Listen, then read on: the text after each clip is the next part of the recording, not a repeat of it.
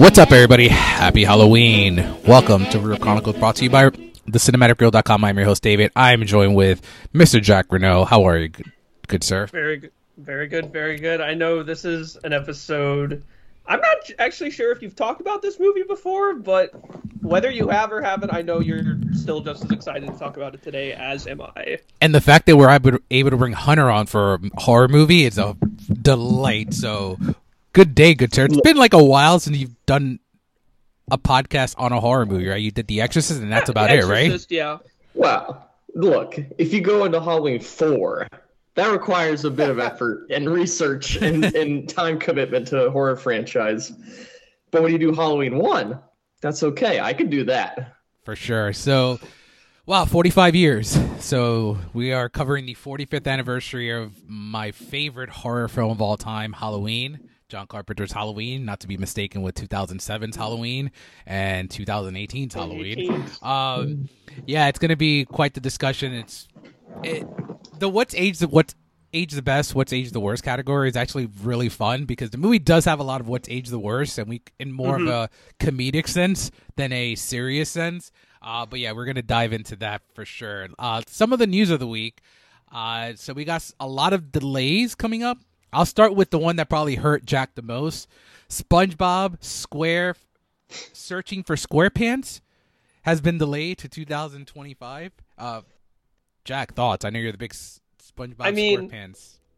I, I mean, granted, I am the big SpongeBob SquarePants fan of a time period consisting of about four years. Uh, I've been very vocal that that's like the golden era, but I mean, The Simpsons today not bad, I will say, get compared to like more relative seasons. So like whether it could actually be good, I mean, we could see because I, think it was the second or maybe one of the other movies that wasn't the first was actually like kind of decent relative to everything else. So it could be good, but I mean, they've also kind of just been milking this franchise for like the last 10 years. So I hope to like it, but if it ends up just being bad, I probably won't end up seeing it. So I don't really have anything to add here, or do you? I forgot that there was a third one. I forgot. Yeah. There was like, like the fourth movie. I was like, wait a minute. I remember the first two. and then the like Paramount Plus exclusive third movie. I'm like, mm-hmm. oh, that's why. it's crazy. I remember in 2004, uh, my girlfriend at the time, because I was a senior. Yeah, I was a senior in high school and my girlfriend at the time was huge on SpongeBob, and that's when the first SpongeBob movie came out. Right. And that, yeah. Jack, which I was, I, was, I shit you not, SpongeBob. It was a which was, supposed, which was supposed to be like the end, the end for mm-hmm. the series, which it yeah. should have been because it worked perfectly. But the that movie, the hype, dude, was madness in 2004 for that movie. I I didn't get it back then either, um, mm-hmm. but yeah, she was like all into it at that time, and she she really liked. I thought you know it was cute. I, I didn't really know what I was watching, but it was cute. Uh, the other two delays we have uh, Disney has delayed Elio, which I don't even think looks that good to be honest with you, and uh, Snow White. I was a few days old when I re- Greta Gerwig wrote this movie. I did not know she wrote this movie. She wrote Snow White. She Snow White? did. She did. She did. I did not know that but it's directed by what Marc Webb, Mark that, Forrester, or something. Exactly. So like, ah. so like, who cares? Is what I'm gonna say. I, I, I will trust that by then Greta will be an Oscar winner, and we, they can push that into the marketing of the movie. Yeah. But I, yeah, the Marc Webb of it all, I'm not really. Yeah. So no, anyway, no. So I, I, I think this is twofold because I do think the strike is probably ending in the next couple of days with uh crossing fingers. And I don't see the move the reason for the move outside of the Rachel Zegler stuff.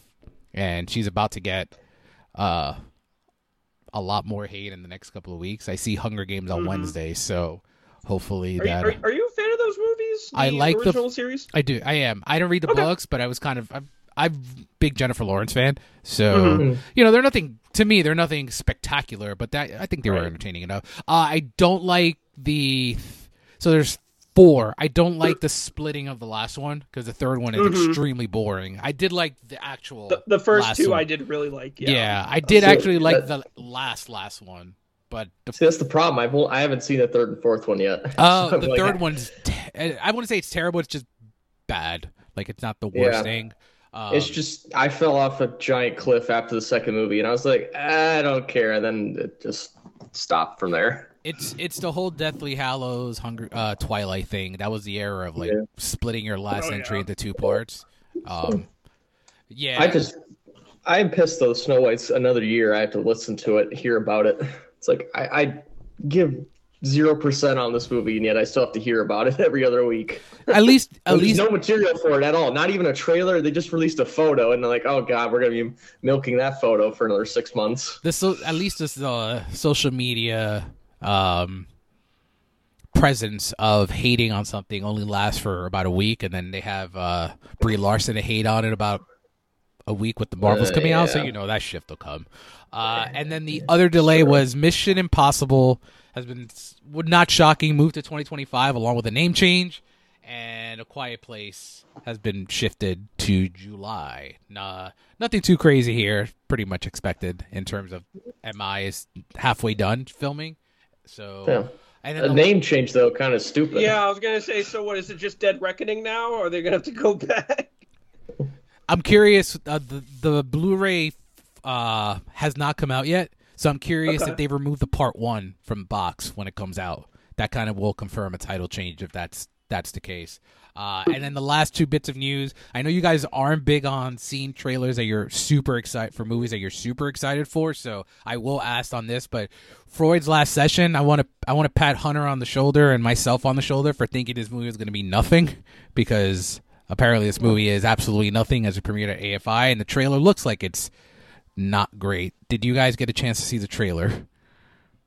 Yeah, it looked I- fine. Yeah, I looks like a tr- giant chore. I'm glad I don't have to watch. Uh, And then Maestro, I, did, I, I, had, I had not, but I had heard the from our friends at AI, uh, AFI Mhm. Fest. I had heard those resounding support. did you see the trailer to Maestro? I know Hunter skipped it. Did, I I was going I wasn't going to, but then I decided to because I looked at what was it? I saw a post on Instagram that was like the it was the Maestro soundtrack and it's being distributed by like a Oh, label God, that the, the label that's distributing the uh, the soundtrack. If you listen to a lot of classical music, you'll recognize this label. I Yeah. can't remember, I can't remember the name of it, but that just made me really happy. So I was like, I'll check out this trailer and them, yeah. So I- man, I- I don't give- even wanna give- know give what it- give music's to in the now. movie. Give it to me now. all, I'm not even going to bring up too much of the trailer. As someone has seen the movie, I've, I'm was very curious. Has since this is the full first full trailer of it, not the teaser. Um, did a great job of not really giving too much away for people that aren't familiar with, with with Leonard. But I do think they did a great job of focusing on what the movie's actually about, and I'll leave it there.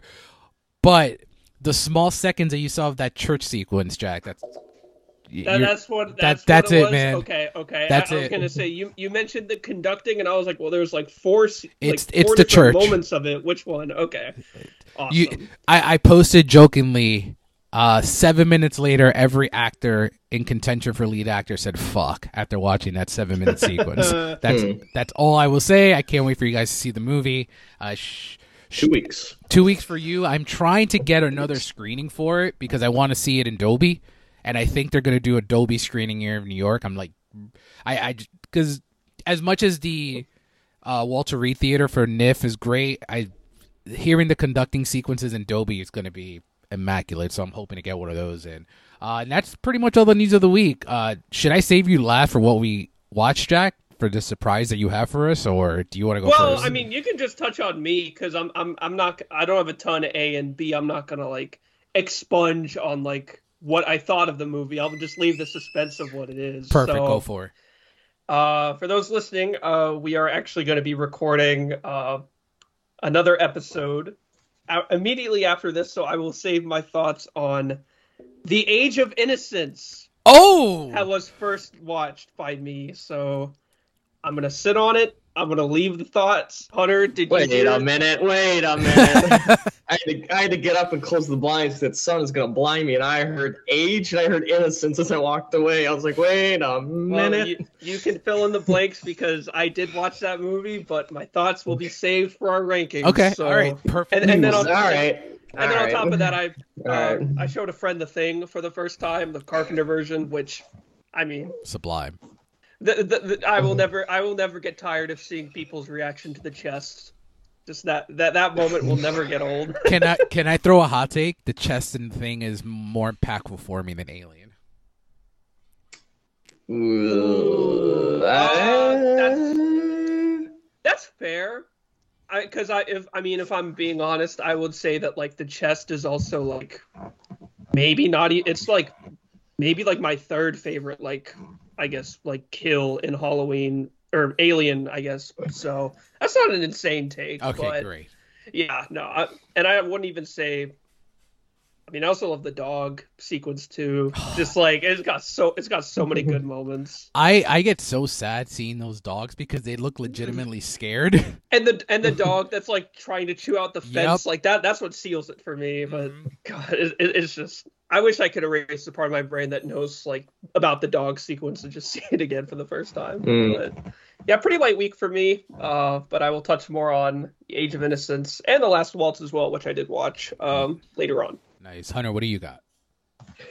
Well, it's, it's been a, it's it's busy season in terms of new movies. We don't know, but I got to see a few two new ones in seventy millimeter at our one of our local theaters. Two thousand one: A Space Odyssey. I saw Ooh. for the second time. Yeah, this was a rewatch. Yeah, um, it was. I mean, I love the movie. It's a masterpiece. I was reminded how little actually happens in this movie. Like Mhm. very few things like literally happen in this movie. They go to the moon, they find the monolith, and the guys are on the space station, and they don't do much the whole time. I was like, wow, this movie like barely does anything. And, but that doesn't matter because it's it's so interesting the whole time. But the problem is everyone's talking about intermissions in Killers of The Flower Moon. There's an intermission in 2001: A Space Odyssey, the restoration. It's restoration. like two it's like two and a half hours long which It's- like yeah, I, I always forget it's like bar- it's like barely over 220 And also Yeah, a very sweet spot. It, like if they were gonna do an intermission, I think they do pick a the nice perfect spot. spot yeah Yeah, but I think I think it was terrible intermission. Like it just cuts the, like I'm an hour into the movie. It's fine.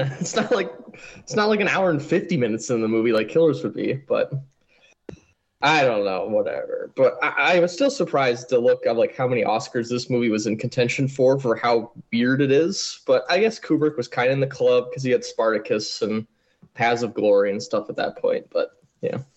And then uh, they showed another. The next one they showed was a movie clearly inspired by 2001, which is Close Encounters of the Third Kind, which Mm. it's Spielberg doing that. But like that same feeling of like wonder and terror, this time just on Earth a little bit more. And I, I, it's like the lower end of my Spielberg top ten, I think, because I really liked it. It's, it's very slow paced as well, but just incredibly well made and has some great uh, like technical work in it. And what is the one right after Jaws? So it, you know, no sophomore slump for him at least in terms of that. And then Twin Cities Film Fest just ended this week or yesterday, I guess. So there's like four or five movies I saw there. Start they had the opening night was the Holdovers, which I had seen at TIFF, so I didn't go see it again. But All of Us Strangers played the second day, and I thought that was quite good. Kind of this weird middle ground between being a literal movie, metaphorical. I think it looks amazing in terms of the cinematography. I think Andrew Scott's great, so it's a good movie. I really enjoyed. I watched All Dirt Roads Taste of Salt right after that, which was whatever. I don't even know what to say about this movie because it's just such a I- weird movie. It's oh man, I saw now, it will- if you, it, it, well, I would say anybody who saw it for Sundance at home, terrible way to watch this Oh movie because my I would be like, yeah, even I was appreciating this. I was like, if I had to watch this at home, I would be bored out of my fucking Oh. Hey, you know me, man. This was a I know, and that's that's if, that was me saying as a person who loves these type of movies, and anybody who oh doesn't. my god, know, Jack! This movie, this movie There's- tested every inch of my patience when I saw it at Sundance. It is the most slowest pace, deliberately just like anything like that. Those two characters get a, have a hug, and I think it goes on for at least four minutes long. I think it's a I, minimum. I was almost timing it. Like it probably is almost four minutes long. They're hugging for, and it, it's emotional. It makes sense in the context of the movie, but it's like holy shit! Yeah, come on. oh my god. Thought it was fine, but it's hard for me to judge it because it's such an art house movie, and, and there's like no crowd for this. But I don't know. Yeah, I'd, I'd see it. Uh, I don't know. But I did get to see um, one of the year's best movies in The Taste of Things. So Yeah. I I didn't get to see the can because I picked the Ken Loach movie on the final day, which turned out to be the worst movie I saw there. So bad decision at that point, but whatever. But I think it's for a movie with no stakes, really, no real drama. It's it's so good. Simple story, expertly told. It's just them cooking. It's but it's you know their love through cooking and how they communicate through it. Do you see Man, what I just- mean? Like now that you've seen it, because when I, I in our chat, I don't I don't think you contributed because you hadn't seen it as of yet. I had said that I actually do understand why France chose this because it actually has a real chance of winning because it is hundred percent in French as opposed to, you know how the it's basically forty percent English in Anatomy of a Fall, so they could Yeah. be against giving it the award. I think it could win. I st- I don't think there's any bias against how much English or French is in a movie. Now, if they were worried about if it'd be disqualified for that, maybe. But I think that's also a very stupid process they have where you submit it and then you learn it's disqualified. I that makes no sense. But I like the taste of things more than Anatomy Fall. Both are great movies, but Mhm. I still think Anatomy Fall would have been the better play. But maybe it also points out why do they need to submit only one movie? But that's a That's another yeah. that's that's a whole ass essay thesis statement right there. So I don't really want to get into and that. can we so- add how the country gets the Oscar instead of the director? Well, that too. Yeah, it should be the filmmaker. Why you know why Bong Joon Ho doesn't have a fourth Oscar because he should though. Whatever. Uh, they had Saltburn there, which was a surprise late addition to the festival.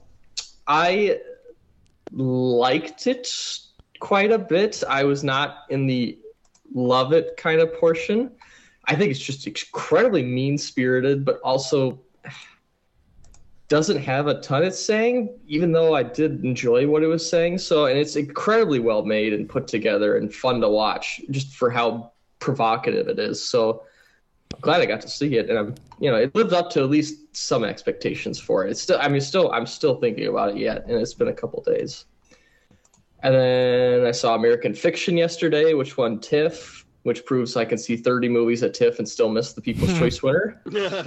I'm not saying I'm surprised with People's Choice, but I don't think I would have ever voted for it. It's definitely this year's like Triangle of Sadness, I think, where it's just shooting fish in a barrel how easy it's satirizing Hollywood and the publishing world. And it's just like, yeah, I agree with you, but it's kind of not anything new again.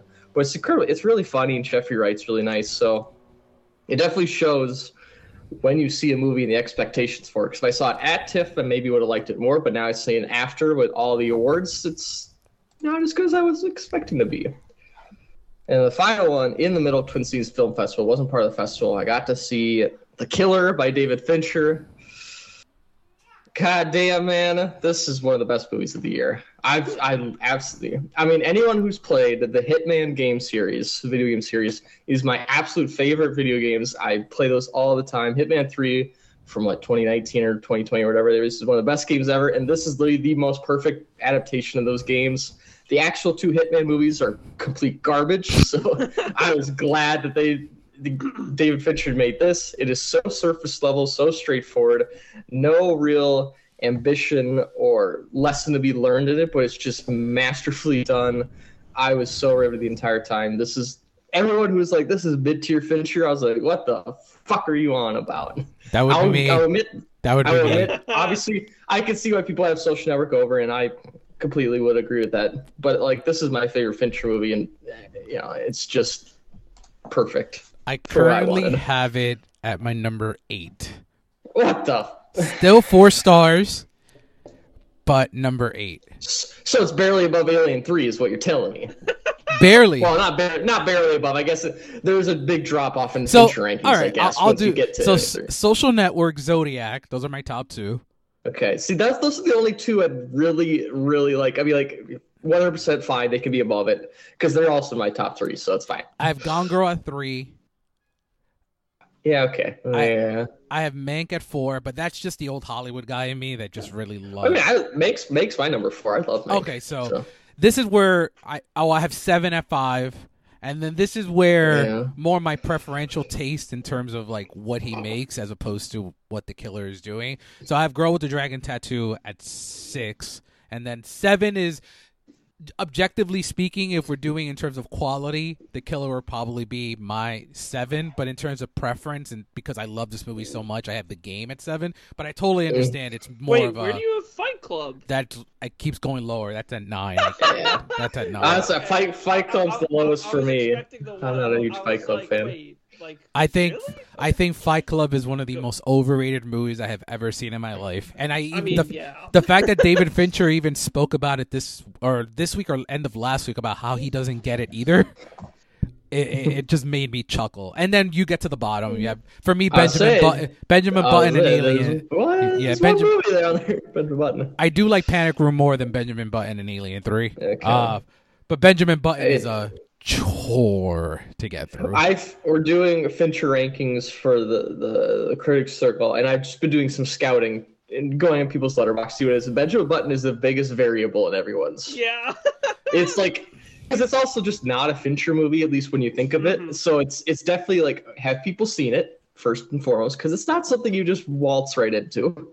But it's also starring Brad Pitts and Cate Blanchett. But then the reactions to it, I've seen everything from worst to like second best. I Nobody else is suspect the best. I suspect one Network. and two are probably going to be an easy thing to gauge. Oh yeah, I've already, I've already, you know, I've already put Social Network in the first place. Like I've already made the post and have it in first place. So like, I don't need to worry about this. Um, don't but, worry. but don't get me wrong. Like I said, it's mid tier, but mid tier for Fincher is not like it's mid tier for anybody else. I 'cause know. That's like Yeah, I, yeah. I loved it. Um, I do kind of I I really love that the first thirty minutes is basically all internal monologue, which Perfect. perfect. Perfect. And I uh, it's literally him just just doing a job, and it's like this is Hitman. He just sit there and you wait and wait, and there's there's moments of Hitman where you're waiting in the game for ten fucking minutes, and that's amazing. And one you of my to think to yourself. I did want to. I didn't get a chance to talk too much about it. One of my favorite score soundtracks of the year because the music in this movie is so so so good. That and the um fight scene. Yes, that fight scene is insane. Because like Fincher, for all kinetic is, most of his movies don't have fight scenes. Like Girl Dragon Tattoo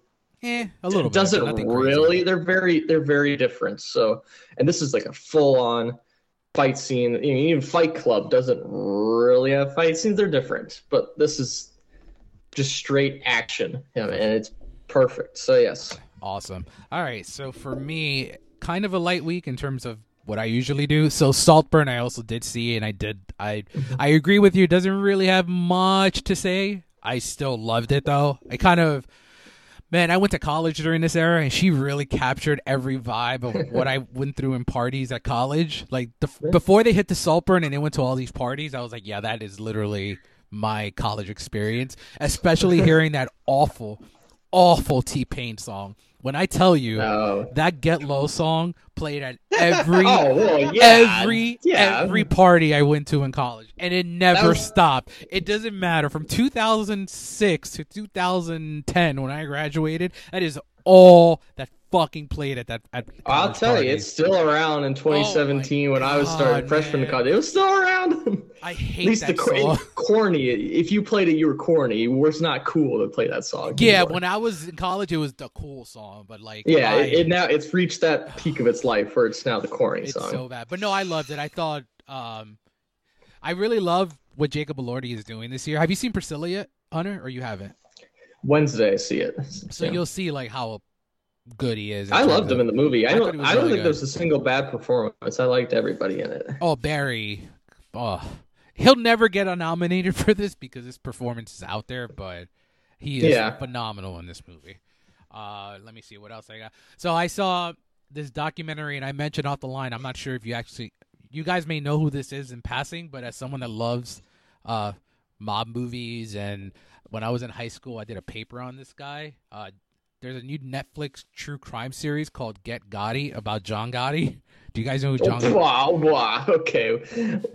I just had to ask. mean- you never know. There's some people that don't even know who Michael Now- Jordan is nowadays. Well, okay. I'm only gonna say because of the movie Gotti. Oh, That's duh. the only yo, way I duh, I know. forgot about that garbage. That's the the, the, the meme of it. I haven't even seen the movie, but I know who the, the, the guy is. Jack, yes. do you know who John Gotti is? I know the like the mob boss, Not just the a mob. mob guy. So, Yeah. so he's essentially what? What if Michael Corleone was a real person? Okay, yeah, like I don't, I don't know the lore of him. I just know he was a mob guy. Honestly, if you have a chance, it's not long. It's three parts at 45 minutes each. Especially since we love The Godfather as much as we do. Uh, watch the doc. It's basically Okay. about his rise and fall. Thought you were going to recommend the Travolta movie. No, I would Honestly, Yeah. because I was, I was ask have you seen that? Because if you've done a paper on I was John Gotti, you definitely saw that cinematic movie. representation I'm aware of. I No, didn't, I know there is another there is. dramatic representation. Other with, and I actually did see that too after watching the the doc. But the cool thing about this one is the the doc actually has real mobsters that worked with Gotti, so they touched on like how he was as a person, and they actually u- uh, used the FBI tapes during the doc, so you actually hear a lot of what's going on. Very interesting stuff. But I did see the actually good John Gotti movie. It's called Gotti as well from 1996. Uh, starring Armand Assante. It was an HBO movie. He won the Emmy for actor that year for playing John Gotti. Highly recommended. Um, I saw two of the two of my top ten worst movies of the year. Um, I saw Winnie the Pooh, Blood and Honey. Wait, that Oh, was, well, that was, makes- that this, was that this year? yeah, uh, thought that yeah, was it, last year. it Okay. it uh it released I think in January or February of the year. Oh, okay, I was like, is this? I thought it was a new one because I don't know you or somebody else that's also seen it. So I thought there was a second Winnie the Pooh movie this year. I'm coming like, the way they man. crank these out, it makes sense. Like I was like, I, I don't disagree. Jack, disagree. I love bad horror. You know that. Of course. This is fucking was abysmal. this This bad is horror? fu- they kill off Christopher Robin in the first five minutes of the movie off screen, only to bring him back at the end of the movie. And they set up a sequel where Christopher Robin is going after Winnie the Pooh and everybody. so that's what the sequel is going to be. He's going after them to get revenge for See, you say this, it sounds cool, but it's not. It's not. Yeah. And then the other really, really terrible movie. I saw Five Nights at Freddy, which is. I got my invite for Wednesday and embargo on Thursday, so I did not go to. I did not go to the press screening. That so was that was what he was here, but it, but they showed it in the theater 45 minutes away from me. Nah, I was like, no, I'm not doing Nah. that. dude, it is. like it- not like not getting the SpongeBob hype is like one thing because that was like past like your time, but like Five Nights at Freddy's was I'm I'm I was like maybe like a year or two years behind I- it. Like if I was born two years later, like this would be my shit. Gotta That's- say, that whole generation. fandom is very Yeah. that fandom is very toxic. I've gotten into it with a few people on on DMs this weekend. um, they're like, "You don't know what you're talking about. You never played the game." I'm like, "No, but I know what a good and bad movie is." The movie, Yeah. the movie I- I- essentially should have been 80 minutes, self-contained at Freddy's, and that's it. He, the movie should have started with him go get you know go into his job, and then we go from Yeah. there. Jack, it takes 50 minutes to get to Freddy's. No way. 50 fucking minutes to get to Freddy's. And then they leave Freddy's. And Yeah, what are the, we the being doing? self-contained is that yeah. What are we doing? I I don't was kind of expecting it to be more self-contained than that at least, but Yeah. uh, it seems This- like a lot of the like the FNAF fandom seems to be like liking it. So at least they got their fan service because if it wasn't, then this would just be like the It made 130 like- million dollars, so it Oh definitely. this this was definitely the the first movie where I was like, this is like the first box office phenomenon where I could say I am too old for this. Like, because Mhm. nothing yet. I was yeah, because it came out like 2014, 13, or whatever, and yeah, that was freshman year for me, but it was all the sixth and seventh graders that were playing it, not the ninth graders. Yeah. And then the, one of the guys that I argued with this weekend was like, "Well, you're old and you got your Super Mario Brothers movie," and I I'm like, gonna, I was and then- and then I countered with, "I'm like, you're right. I like the movie, and the movie may not be great to some, but the movie is also 80 minutes. This is two hours. Yeah. So That's right. I did appreciate Mario. It's in and out. It's quick. I'm like, thank you. Yeah, man, it, it sucked. Um, but I did cleanse myself with. Uh, I watched some Kubrick with The Shining, which Ooh. is a, a pretty decent movie. Did you ever get to it, Hunter? I. The problem was I as Hunter Freeze is when talking about The Shining. Wow! Wow! Wow! Yes, the the perfect what the perfect cutout. If you Oh, this will not be cut out of the podcast just for the perfect placement of the pause. the Uh, embodiment of what happened was. while we get him back, I will I'll run through some of the rest. So, The Shining is still great, still like elite movie making. Doctor Sleep is super underrated. I still think Doctor Sleep is phenomenal. I love Mike Flanagan. Saw The Mist. Have you ever seen The Mist, Jack? No, but I've I've heard good things about it. the twist is is one of the most shocking things ever. Even watching it Okay. now, it still hits a lot. That's a that's a Shyamalan movie, right? no, that or or- Darabont. Darabont. Oh, oh, I'm thinking. I guess I'm thinking of something else. Uh, Um, saw the Lost Boys because I do watch it every year, and Tim Cappello is still, still jazzy still. as ever. Oh man, that scene is probably the, my one of my top ten favorite horror scenes, and it does nothing for the plot of the story. Oh, no, that's my favorite moment of that movie for sure. Just, I mean, it's the most fun it gets, without question. The, and I do think the movie, for the most part, is insanely fun. The whole movie Yeah, doesn't yeah. really have a moment where I'm like, all right, I'm not having a good time. Even down to the final review at the end, I think it's um, it's pretty solid. Uh, let me see what else. Hunter, we still have not gotten Hunter back, so he really has maybe gone to the Overlook. He is really, he is really formulating that response to uh, watch The Shining. Um, I saw April Fool's Day, which is basically if you've seen Bodies, Bodies, Bodies, they basically copied a lot of April Fool's Day on there. Uh, Mm. really like nice little 80s slasher. Dolls, which I have been telling you to watch for a while, directed by Stuart Gordon, who also directed Reanimator. Reanimator. mhm. Uh, stop motion animation at its finest for horror. It basically it's the they're stra- it's it's only 77 minutes long. That's another thing. So the movie basically has this oh God! this family. Yeah, I just look, I just looked at the Letterboxd and I, I see like the background image. Yeah, those are those are some creepy dolls. so essentially these dolls you find out secrets about them as we go along uh, but the stop motion kills are really fun. It's really really fun. I think especially with how much you love stop motion it's it's going to be a favorite of yours. Uh, Splendid. alone in the dark which is stars donald pleasence jack palance um let me martin landau. And essentially the movie is they donald pleasence is a doctor. Surprise surprise and he goes he basically runs an uh mental mental health institution. And these guys escape and start murdering people. Simple Wow. but effective. Uh there's a line in the movie that i that i think is top notch horror. There are no crazy people doctor. We're all just on vacation.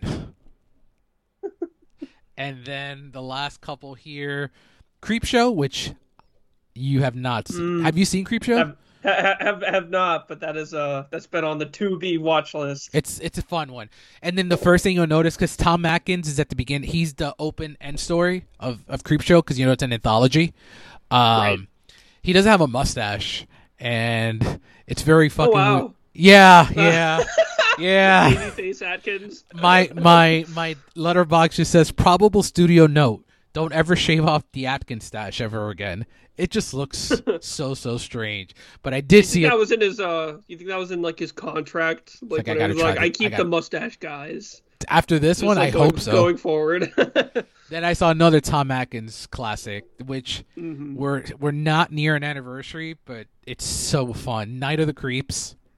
Tom Atkins plays a detective, and he is elite. Every time he picks up the phone, he just says, "Throw me." That's how he says hello. it's it's so fun. Kill practical effects are pretty good. Um, and I think we should wait for Hunter for the last movie because I did have. I think he will probably appreciate this movie when I talk about it. But oh, I did see Misery. I rewatched Misery, uh, oh, and nice. and Pet Sematary. Which Oh, nice. have you seen those? I've seen Misery. I haven't seen Pet Sematary. I I haven't seen Pet Sematary. Yeah, Misery's freaking great. Yeah, I think um, I I I letterboxed it that uh, Ann Wilkes rep- uh, rep- represents every toxic fandom on social media in 2023. Very very ahead of its time, no doubt. do you and do you think while we're waiting for Hunter, do you think uh that win was deserved? For the Oscar? Oh Yeah, yeah. yeah. Was nine, nine, 1990? Um, who were the? I can nothing is or no one is instantly coming to mind in terms of the competition. Let me let me see. Yeah, let me look forward to because But no, that, that that's that's a fun winner, and that's I remember that just being a really good year all around because I think that that might have been the, the Jeremy Irons year, maybe. I know that was uh, the Joe Pesci year, obviously.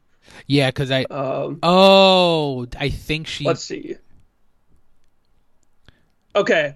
Uh. I mean, Julia Roberts and Pretty Woman would have been would have been Oh, damn. win. Yeah, that's- had, had that have, had that have happened, but so I do I mean, think either either or two two fun wins. I do Uh, think uh, you're 100 percent right because I do think if Kathy doesn't win, I think Julia Roberts wins. Yeah. And then we don't get Erin Uh, Brockovich, and then Ellen Burstyn wins her second Oscar for Requiem for a Dream. Go. Yeah. Requiem for a The, Dream, uh, the, the Oscar what ifs, man. Yeah. especially during with horror. Um, oh. let let's bring Hunter back in. Let's see if he wants to continue joining us to talk about Halloween. yeah. The, the, this was this was his out to get out of talking. Did you about go watch The Shining and come back, Hunter? Is that what you did? Uh, well, I could have. Oh, we lost him wait, again. man. Oh uh, man. This is great. This is great. We lost him again. Actually, And Tony does not want Hunter to watch The Shining. No, that's pretty hilarious. So, I will just go off and finish what we Yeah, I watched. guess. He dipped again. We, he might he, he might be hearing us. So but he can't. We can't hear him. So, the last one that I wanted to touch on was called "When Evil Lurks." It's kind of been talked about. Are you still lot. live? What the hell? Oh, there you go. Yeah, we can hear you now. we can hear you now. Maybe you shouldn't stay on camera. This isn't live TV, man. So, did you go watch The Shining and come back? I could have at least watched one scene of it. so the last Goddamn Stephen curse of Stephen King here. the last movie I wanted to touch on uh, was a movie I think I will recommend to Hunter because I don't usually recommend horror to Hunter because I know he doesn't, you know, there's my type of horror doesn't really vibe with him. But I saw When Evil Lurks, which is it played at debuted at TIFF. Uh, it's an Argentinian horror film, probably the best horror movie of the year.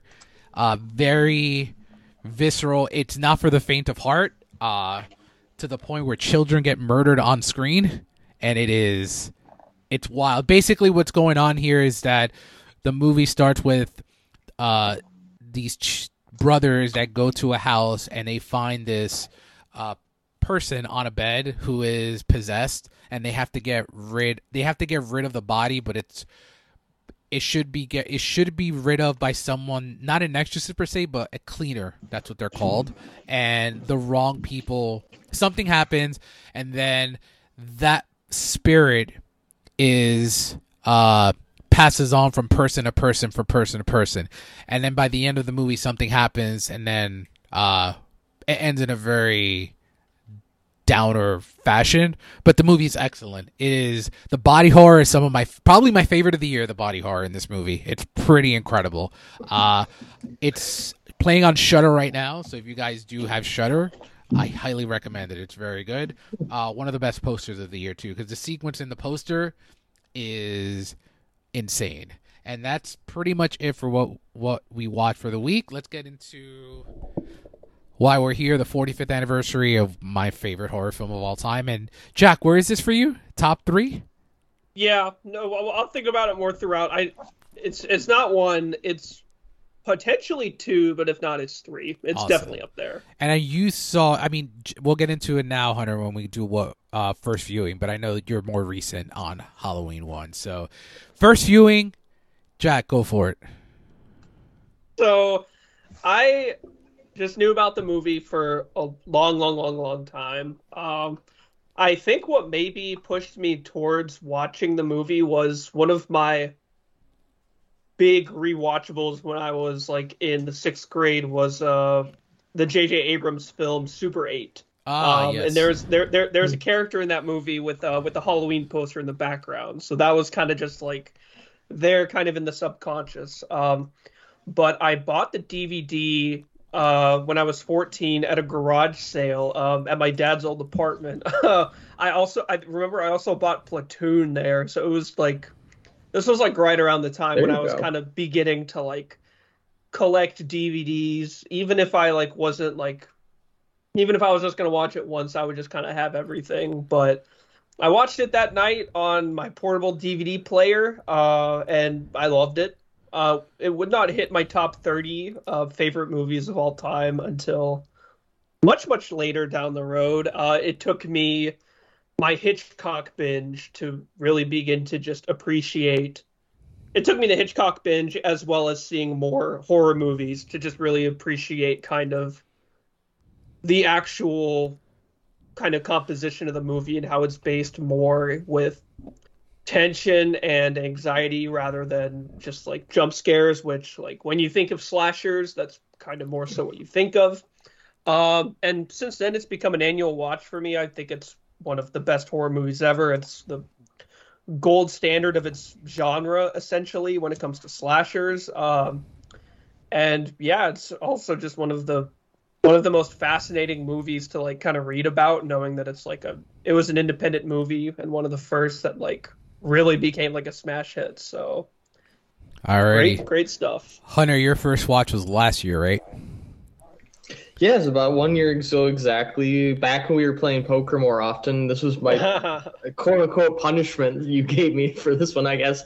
More of a just like assignment, which is Yeah, fine, which is I kind of needed because it's one of those movies where it's been on my watch list forever. I'm like, oh, I should probably seen it, but if I'm not, I- I'm only gonna see it in October, right so it means there's only so many it's a window of time. So, but yeah. Well, other people are getting the human centipede as their poker punishment, so I'm, I was like, I'm happy I got off on that one.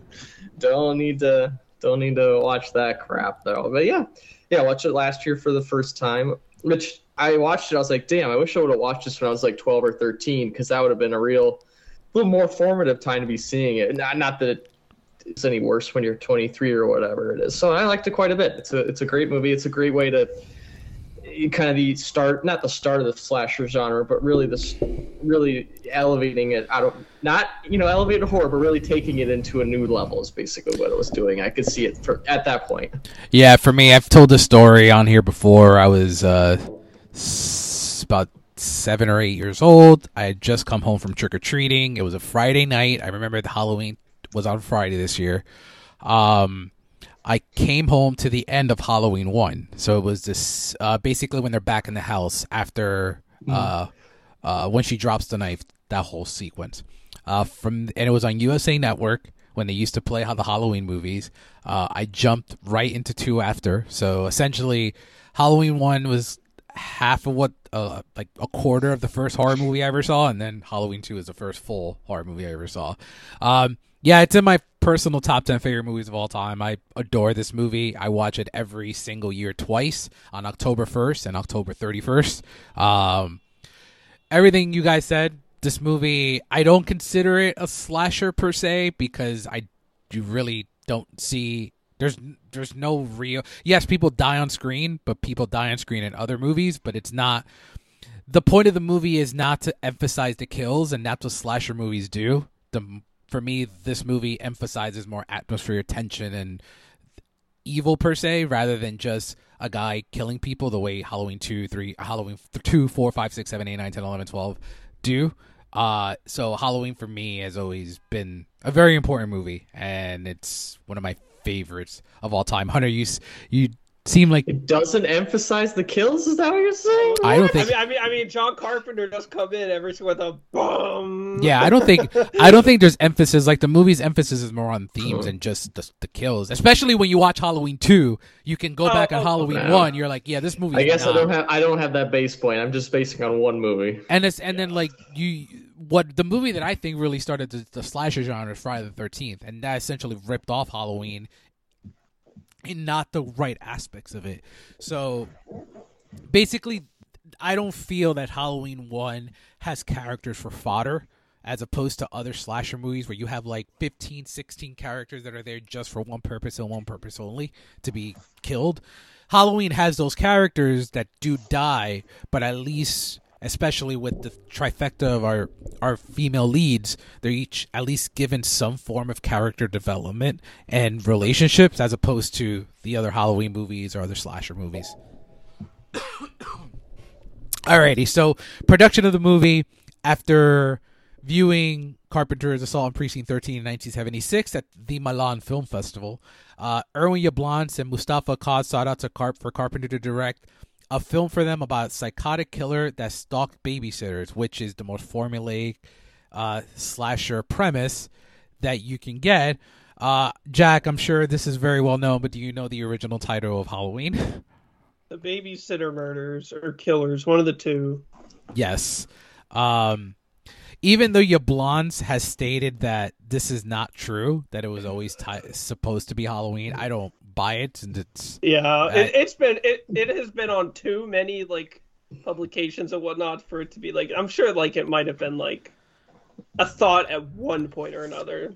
Not to mention, I'm sure this movie has been like very obviously heavily studied. Uh, so I'm sure that there might have been some root of truth to that, but and then Carpenter agreed to direct the film contingent on having full creative control of the screenplay and choices directing, which was obviously the right move here.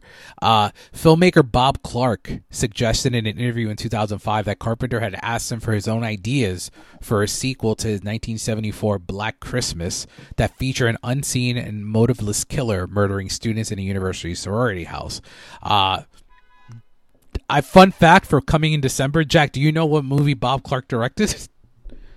the Christmas story. yes. Isn't it wild? He directed Black Christmas. no, uh, yeah, I, I knew, I knew the Christmas story because like we we've talked about it before, but like that was I don't watch as much now, but like that used to be like a I would run that like multiple times on Christmas, like you do. So the name Bob Clark is always like rung in the head, and then I saw Black Christmas, I was like, wait, the the duality of man with with Christmas movies. I don't know. They still torture us with 24 hours of that movie. Ah, every they don't Christmas. never. Not a torture, my friend. Not a There's torture. We need- basketball we, we on. Don't need, we don't need four channels running. They That's stopped. it well, they did it. stop. They did stop the two channels running it now. I'm, I'm, I'm, I'm Okay. uh, yeah. Is, It- it, is it TNT or USA? It's They one of the two. it's TNT or TBS. They change every Okay. year, so I don't know what's going to be this year. Listen, man. I'm watching Christmas Vacation and basketball. Nothing else that day. I'm. Sh- I will say I'm shocked that Christmas Vacation is high for you because it took me being Oh. an adult, like a full fledged, like thirty something year old, to appreciate Christmas Vacation. Now, that's definitely a family thing. It's the Christmas story for a family. We Got watch it, it at okay. least twice a Christmas. And I it's love- I love you know, it. just it's just that thing. So Have you seen it, Jack? Christmas Vacation. Yeah, that's one that like, and I you, I think you're probably putting it properly. It's one that like I think people really start to like come to when they get older and they have to like they have to be in charge with like the holidays themselves. Which like I, I mean, as I've gotten older and I've become more involved with like holiday ongoings, like Clark's characters become much Yeah, more. he's um, in as much like as Chev- relatable. I don't like Chevy Chase as a person, but man, Oh, Clark, God, Gr- he is he is. It's my favorite vacation movie, Christmas Vacation. Oh yeah, yeah, yeah. oh yeah. So The rest so, of them so aren't good. that great. I mean, They're vacation First one. one. is fine, but Yeah. yeah. the first one's fine. The other European one's not too good, and Vegas is garbage. And I don't even count the 2015 reboot, whatever. Ironically- that, movie's complete awfulness, like dumpster fire. and I it's call it. and it's funny because um we we're completely getting off topic here, but with. Christmas with Christmas Vacation, it has my one of my most hated characters in movie history. Uh, cousin Eddie, he's great. but the fact that I know ev- we all have someone like that in our family, I totally, I totally Yeah, get why he's yeah. oh, there. yeah. cousin i hate cousin eddie i hate everything about cousin eddie uh but yeah that are, that's an anniversary maybe coming up in the next year or two so we sh- could be touching on Oh, I'll, don't worry. I'll be if, if we're doing 45 years of Halloween 4, we're definitely doing Christmas vacation. If we can go to that level, we're gonna go to the other levels. But going back to Halloween, the movie was filmed over 20 days because of the low budget. Wardrobe and props were often crafted from items on hand or could be purchased inexpensively. Carpenter hired Tommy Lee Wallace, who went on to direct the classic Halloween 3 Season of the Witch. Um, he was hired as production designer, location scout, and co editor.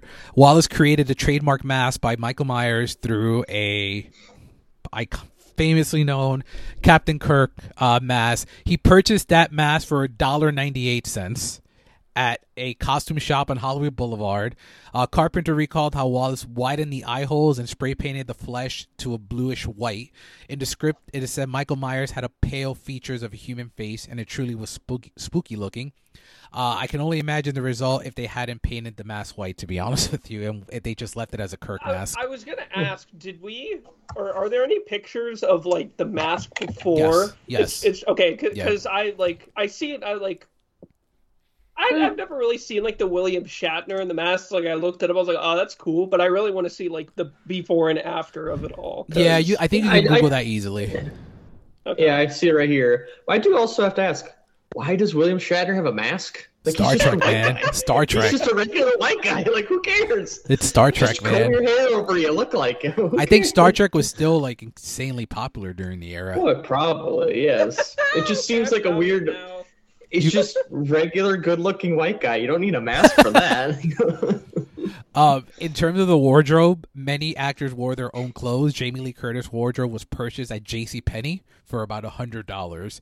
Uh, Wallace described the filming process as uniquely collaborative, with cast members often helping move equipment, cameras, and helping facilitate setups. As a matter of fact, the last scene that was shot in the movie was actually 1963 because they touched up a portion of the of the of the house so they can actually film that last sequence, which is the first sequence of the movie.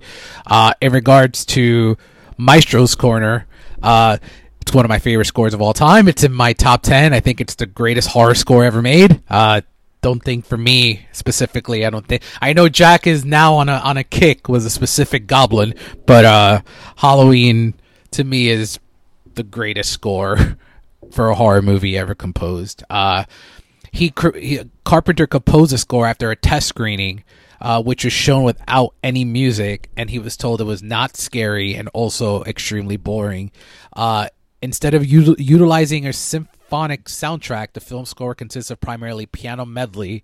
Um, and apparently, I don't know how true this is because you know John Carpenter's out there with his interviews. He said he composed a score in about an hour.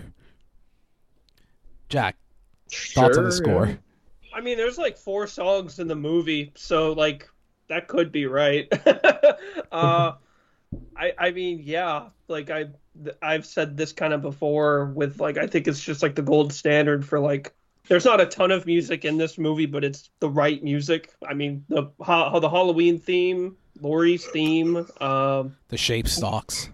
yeah, the shape stalks, um, and then the I guess just like I don't even know what I would say Mike- like the last Myers like the house. Bum, bum up. That's the that's the shape. yeah. That's the shape stalks Okay. lore. The one that I'm And then, like, thinking the about. bum, that one, bum. bum. Yeah, yeah, yeah, yeah. So not not a ton of like different pieces, but like they all just work so well, and just some really good stings to uh, every every single uh, kill, whether it's like the bum or the um.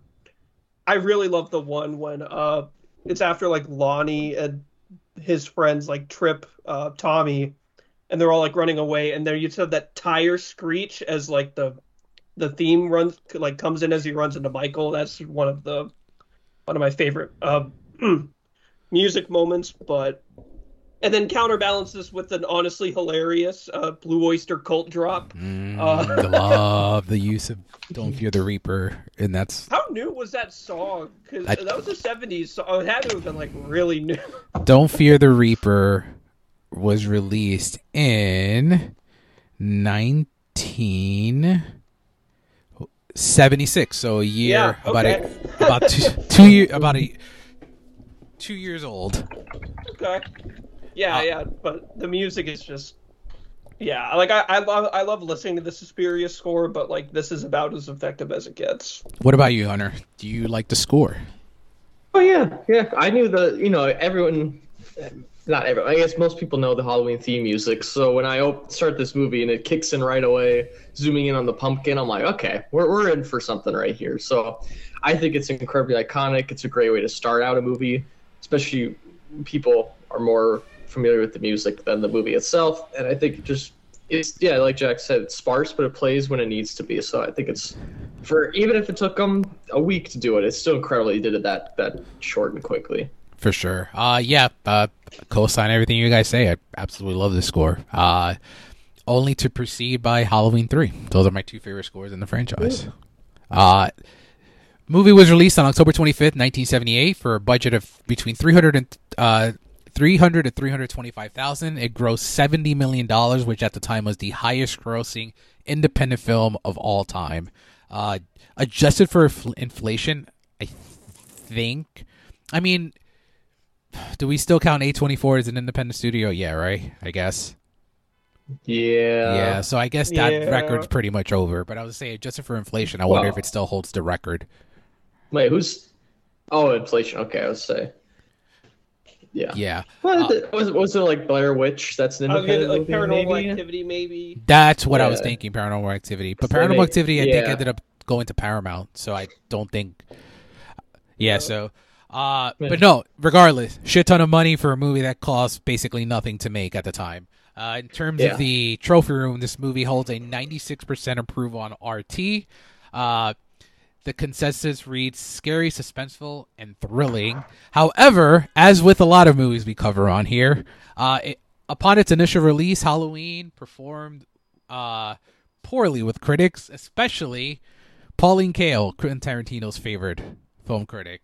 Uh, she wrote a scathing review suggesting that Carpenter doesn't seem to have any life outside the movies. One can trace almost every idea on the screen to directors such as Hitchcock and Brian De Palma. Hitchcock, okay, please with De Palma. De Palma rips off Hitchcock on the regular in his movies. But that's another that's another story for another time. And to the Val Lewton Productions, and musing that maybe when a horror film is stripped of everything but dumb scariness, when it isn't ashamed to revive the stalest device in the genre, it satisfies part of the audience in a more basic, childish way than sophisticated horror pictures do.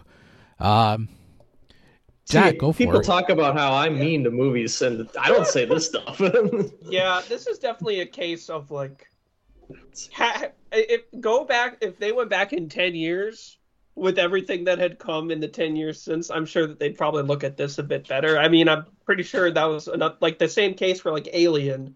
I know people like that initially had gotten some mixed reviews just on it being like a horror movie or whatever, but you know, after a while and after so many of our beloved 80s cheese, you kind of just look back and be like, oh, that's actually like about as good as we'll ever get. But not all the critics were upset, as of Ah, course our tried and true Mr. Roger Ebert, Go for it. four out of four stars. And, uh, And this is even even Siskel, That's what I was gonna three and a say. half. Yep. More surprising, honestly. the fact that our two our, I- our two go tos here. Yeah. they came I'm in usually from- more of a Siskel guy, and he was on target too. I was like, yeah, okay, Siskel was the bigger shock here. Yeah. yeah, Because I've I've noticed that Siskel has always been harder than Ebert is. Even- yeah. Uh, but yeah, they both loved it.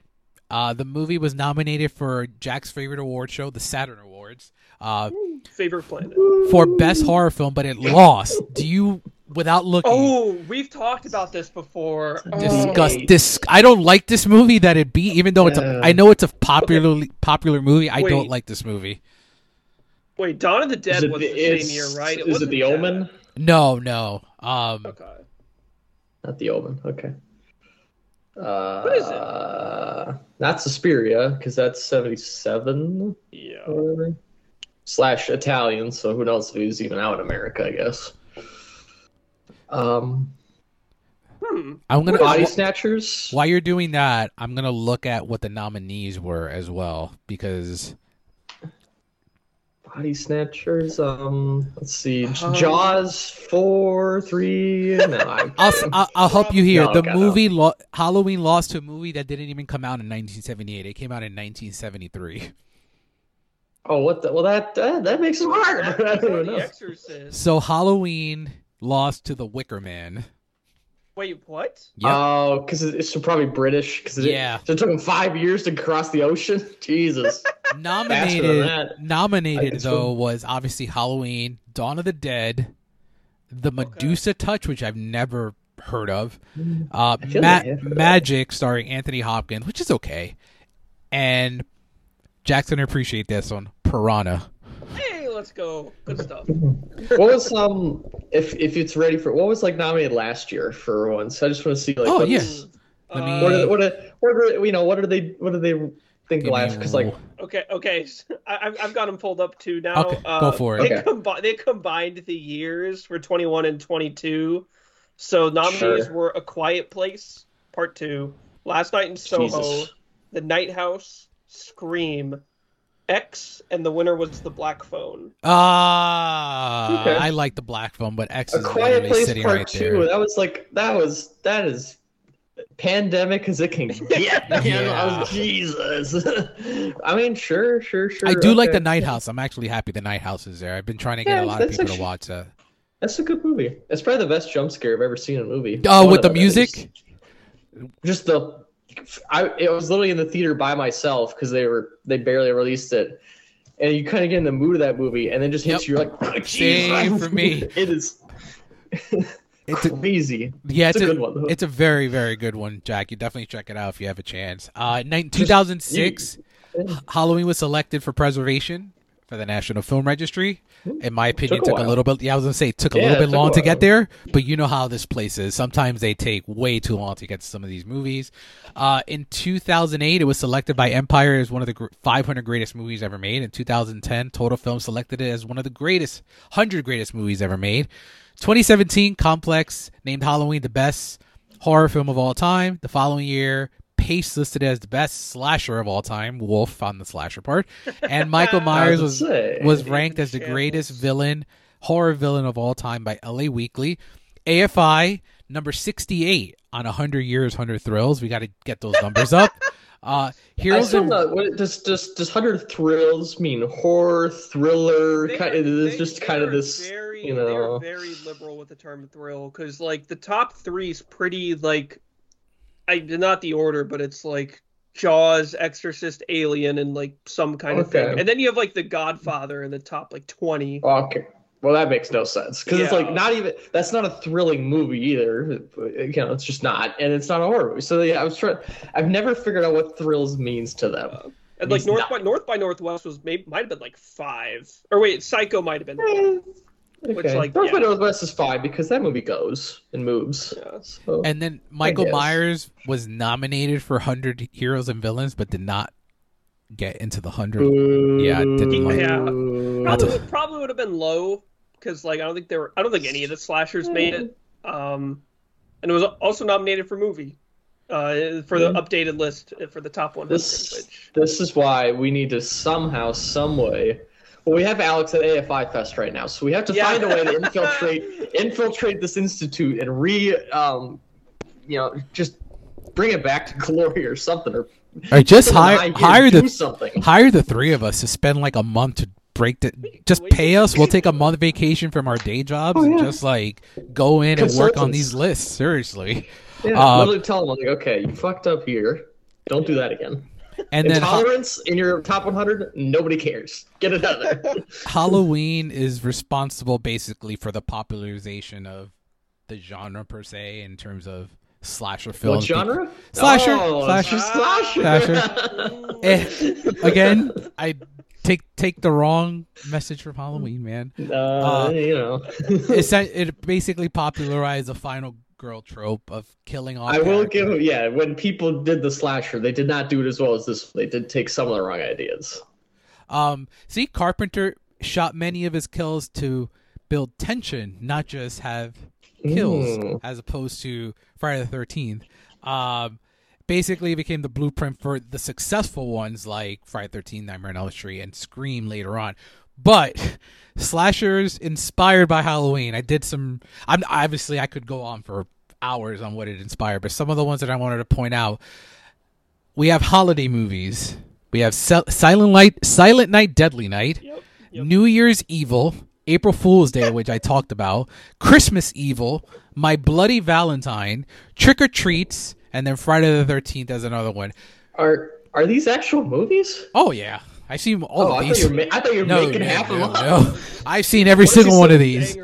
I, once you said like April Fool's Day, Christmas night, I'm like, what the fuck is When this? when you went off to the Overlook, I actually mentioned I watched April Fool's Day this week. okay, well, So you know, it's did a I better version of body. I don't know. It's a better version of bodies, bodies, bodies. That's the way I'll classify April Fool's Day. I see. I didn't even watch that, so I guess. My Bloody Valentine's of Ma- a Valentine's Day tradition. Right. Uh, they I've did. heard of that one because I've, I've seen the D, I, the DVD was at some Target gas station, and that creeped me out as a kid to see that. I was like, Jesus. They did remake it in 2009 with Tom Atkins. Just wanted that to that's point that out. that's there. the one I'm thinking of, not the original one. yeah. Sorry. Original one it's gnarly. It's it's it's a fun one. Nothing crazy. But yeah, you can go on on Wikipedia and you'll just see every single inspiration from Halloween in terms of holiday movies, slasher movies. Or I mean, Jack has seen some of the shit that I've watched. Kill you have killer everything in the 1980s. We have uh mo- most recently I saw a killer lawnmower movie called Blades, which is uh really something You would special. think it'd be called the Lawnmower Man. The Lawnmower Man is also a solid, solid slot, but it has nothing to do with the actual lawnmower as the, as the murder weapon. So, I know, which is the big disappointment. Um, what's age the best, Jack? All right. Um, I mean, obviously, like relative to what its genre would become, just this as a whole. Uh, the opening pumpkin zoom in. Uh, it took me until like last year to make out the the head and the knife. uh, which is just an absolute genius of a touch there. The Loomis monologue. Not quite the yelling Loomis, but equally as convincing of the fear and emotion. Um, the thing on TV. Uh, wonder if that will have any cute little Easter egg Mhm. ramifications later down the line. Uh, early steady cam. I know we all speaking of The Shining yet again. Everyone a lot points to that, but now the first scene and even like later on in the movie, specifically when she goes back to the house. I mean, that's all there. Um, honestly, I forget just like we don't get a ton of like really clear views of like the masks, so there's still kind of like a bit of like kind of mystery surrounding it. Fast forward to Halloween four, and it's it's all they want to show you. It's like, look, guys, look who it is. Um, and then yeah, also just independent movies. Just with this being one of the first, and showing that you can make a lot with a very very little. Awesome, uh, Hunter. What do you got here? Well, Dave, when I, you know we were saying this is a slash movie, you are correct. I said one of the best things about it is the build up to the kills. Like the opening tracking shot with Michael is amazing. After you know the the opening with the pumpkin, and then they have that, I was like, holy shit, they were right. This is great. And other ones, it gets a little more. It's very well done the whole time. It gets a little more repetitive, but that's okay for me. But I like that he's credited as the shape half the time. I mean, they do call Michael Myers, but he's a little more mysterious now. He's a little more random with his violence. He's just an unstoppable killer. He even eats dogs, which that's cool, I guess. Not cool to do it, but that's really just shows like the terror of him. He's because you know I haven't seen the new Halloween movies, but once you get to there, it's a little less fun or interesting when you know about the killer so much. And this one, you really know nothing about him really, besides what Loomis is saying. And I love the ending of it, the incredibly depressing ending where he shoots him in the head or whatever. He's like, I might have got him, and then boom, he doesn't, and that's the end of the movie. And everyone's crying, and you, you cut back to all the bodies that he's killed, and it's like, damn, this guy really messed this town up in literally less than like a night. Big time. All right, so I have a lot here, so forgive me here. Uh, horror movie scores. Uh, horror movies about holidays. Uh, the you guys Hunter mentioned it, the use of the Panaglide, the tracking shot to open the movie. Scream Queens, Jamie Lee Curtis, iconic horror movie characters, clown masks, Michael Myers cli- uh, climbing skills, most quotable horror movie. Uh, William. Hold Sh- on. Well, Nightmare on Elm Street's really getting you there. Welcome to prime time, bitch. Yeah, yeah. William in Sh- terms of that kind of stuff, William Shatner's face. I I mean, think you're just grabbing Is- is- straws now. is, is it is it his face though? I guess you're right. Um, Yeah. The name Sam In, Loomis in, in, in a horror. libel lawsuit, I think they might have changed it just enough. there was a lawsuit that I will get to later. I will say. Probably. Um, the name Sam Loomis in horror movies, oh yeah. Psycho, Whoa. and then All right. Okay. I have I Fair. have come to the conclusion in my warped Hmm. mind that Sam Loomis and Psycho and Halloween are the same person. And I will Who's get Sam Loomis in Psycho? That's uh Mar- Marianne's, uh, boyfriend yeah. Oh, through the horrors. it's a very big, a Through the- very big turn in, in 13 years between those No, two. li- 18, 18, 18. years, I guess. through the through the years. horrors through the horrors of the events of Psycho, Sam Loomis moves to Haddonfield, Illinois, and becomes a psychiatrist. Now, I will tell you, there's Loomis says for 15 years or whatever, I've been trying to lock him up for seven years to try to keep him there, rehabilitate him. I don't know. So Degree- your timeline might not work there. Degrees were easy to get in the '60s, I guess. Uh, I guess so. Yeah, I mean, hey, if you have lived through Psycho, you have determination to get stuff. I guess. Wait, So- wait, do we know what do we know what Loomis's job was in Psycho? Did they You talk never about know. like in the hotel scene? know. Yeah, okay, I Yeah, sure. that's what makes Okay, me the connect the two because you never really know what he does. He like owns a hardware shop. Is like the only thing we see So- towards the middle of the movie, Mhm. but we don't know if he's just working there. Does he co-owner and he has another job? You know, like there's there, there's This is- room to speculate of what's going on. here. love Hitchcock more. It gives you just enough to be able to make your own theories. So the, you guys, uh, Jack maybe will get here one day. I know Hunter will never get here. The long game with Doctor Ooh. Wynn. So the guy that uh, Sam Loomis is talking to when he comes out, and then he's like, "God damn it, Loomis! He doesn't even know how to drive. Well, he's doing very well last night." Yep. That guy, his name's Doctor Wynn. He ultimately becomes the villain of Halloween Six: The Curse of Michael Myers, and he is the one responsible for Michael doing everything he does through Halloween one, four, and five. So he gave him driving lessons. Oh. Oh. yeah. Okay. yeah, So was- it, it it it's interesting. It obviously a different actor in Halloween Six, but when they when they bring him in in Halloween Six, you're just like, what the fuck is going on here? Uh, Uh, Sam Loomis has quite the Wikipedia entry on this Psycho he was the divorced owner of the Sam Loomis hardware store. Also and me. five, 15 other paragraphs worth of so now you gave me about. more. So he sold the hardware store after He the sold it. That's what I'm he saying. Has, He sold. He's got money now. he has the enough money to play, pay for his education to become a psychiatrist. Well, I think I think we're going also- places here. there's another. There's a lot of more paragraphs of what happened after, but you know we could fit it in.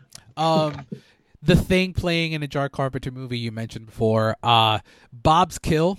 It's my one of my favorite kills in any horror Hmm. movie. Just a head tilt when he's staring, basically admiring Oh, yeah. his work. I one. really appreciate that. Uh, and Hunter mentioned it before the end where you are taken through everywhere that Michael has been throughout that night. And I also love him breathing in the background. Kind of like for me, it's always kind of been yeah, he's still around, but also kind of signifies for me like no matter what, evil is everywhere, and I think that's kind of where I take the ending of that movie. Um, what's age the worse? Security as psychiatric units. Why are all those patients just hanging out? In, not just a night, a rainy night, to be in fact. What? Did, It- wasn't it like a bus crashed or something? No, that was say, Halloween something? 2018. Oh, I, I, well, I mean, I don't, know I, how, I don't know how. I haven't even seen that movie. How did I know that? I'm, I'm gonna jump in here. And Go one for it. Mine. I'll put Dr. Loomis instructing the nurse not to underestimate Michael, yet only brings two people to transfer him. Um, Way to go. Tommy Doyle. I hate him. I think he's Fuck okay. okay. Uh, Once again, jumping. I, I I had it on yesterday, and I was just watching. I realize why is it that Tommy and Lonnie and his gang are the only people at his school that that's not wearing costumes? Like everyone's running out of school, like wearing costumes, and then they're all just like in normal like jeans and Oh, t-shirts. they were those kids. Too cool for it. Which are uh, not cool kids. You at least dress up in that age. the Haddonfield Police Department, or lack of, I feel like Brackett Now- is literally the only person on duty on. Well, okay, I'll night. give it that one. I defend Brackett though when I was watching it. Like, you know, Loomis is right about what he says, but he's not a very good presenter of making himself seem not crazy. That's that's true. I do think that his speeches are very convincing with Oh, they're ridiculous good. The one in the dialogue. house, Good- yeah. They're they're good for me and us because we know Michael Myers, but for but if you're just a regular police chief who's fucking busy on Halloween what are night, you you're like trying to ruin our "Shh." Halloween? He's literally like, Shut up, I don't know who this is. I have a job to do. Give me evidence or go away. And here's a five minute speech about this man's pure evil. Man, I saw into his eyes. I'm like, "Eh, it doesn't help me. I'm sorry. More fancy talk. yeah. the word totally. oh god, Yo. yeah. Yeah, yeah, I- I- totally. And this is probably the most age of the worst thing in like probably in my in definitely any of my top 10 favorite movies of all time. Here we go. Uh listen, I love Bob, but first we'll take your clothes off, then we'll take Lindsay's clothes off is cringe as Yeah. fuck. Like I Yeah. I I ooh man. How old is Lindsay? Like 12? Like Not even probably. like, Not even is- no. That is rough. Um. Oh, and this is just like a side note at the end. Worst neighbors in movie history. You have someone literally screaming and begging for you to open the door, and you turn. The best thing is like they turn the light on to see They who it open the shutters and then they close shut them. it. Yep. Um, and I was that's like, what. I, the trick or treaters tonight? Well, there is a few, I guess. They're they were out. And they It's were out early too. Like they're walking Yeah. home from school, and it's maybe like four, and they're just people already out. I'm like, damn, they're getting like four hours of trick or treating, and then efficient as hell. for sure. Uh, Jack, what else do you have here? Um, I'm surprised you didn't bring this up. Those goddamn palm trees. Uh, I blame 4K. I don't blame original making of the movie, so that's why. Yeah, yeah, no, that that's something that's just like that. That is definitely a more of a nitpick, but very hilarious and also just very ups- kind of sad because I was outside the other day and I was like, damn, it is like warm as hell out. I'm like, this must have been what it was like for them to shoot Halloween in Oh. L.A. Just come Um, here. It's like 25 degrees today. Oh, that's great. It's 50 degrees here, and I'm loving it. Uh, you you talked about Sheriff Brackett's level of urgency, uh, and then just the last funny. I I didn't notice this till I saw it in theaters last year, but Loomis parking in the handicap spot when he's talking to the uh when he's talking to that guy earlier, is like he could drive very well last night. I didn't I didn't realize till he was in the till I saw it in the theater, but I was like, oh, that's that's funny, but. No, I pretty much touched on everything else already. All right, Hunter, do you have anything? Um, there's only one that was a legitimate one. I was like, when Laurie enters the house where, where Bob and who's been killed, Mhm. everybody's like staged like a haunted house, all their dead bodies.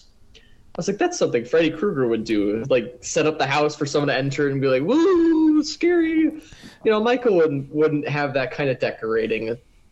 Yeah, it's fun. Or think about it. I was like, that makes no sense for him.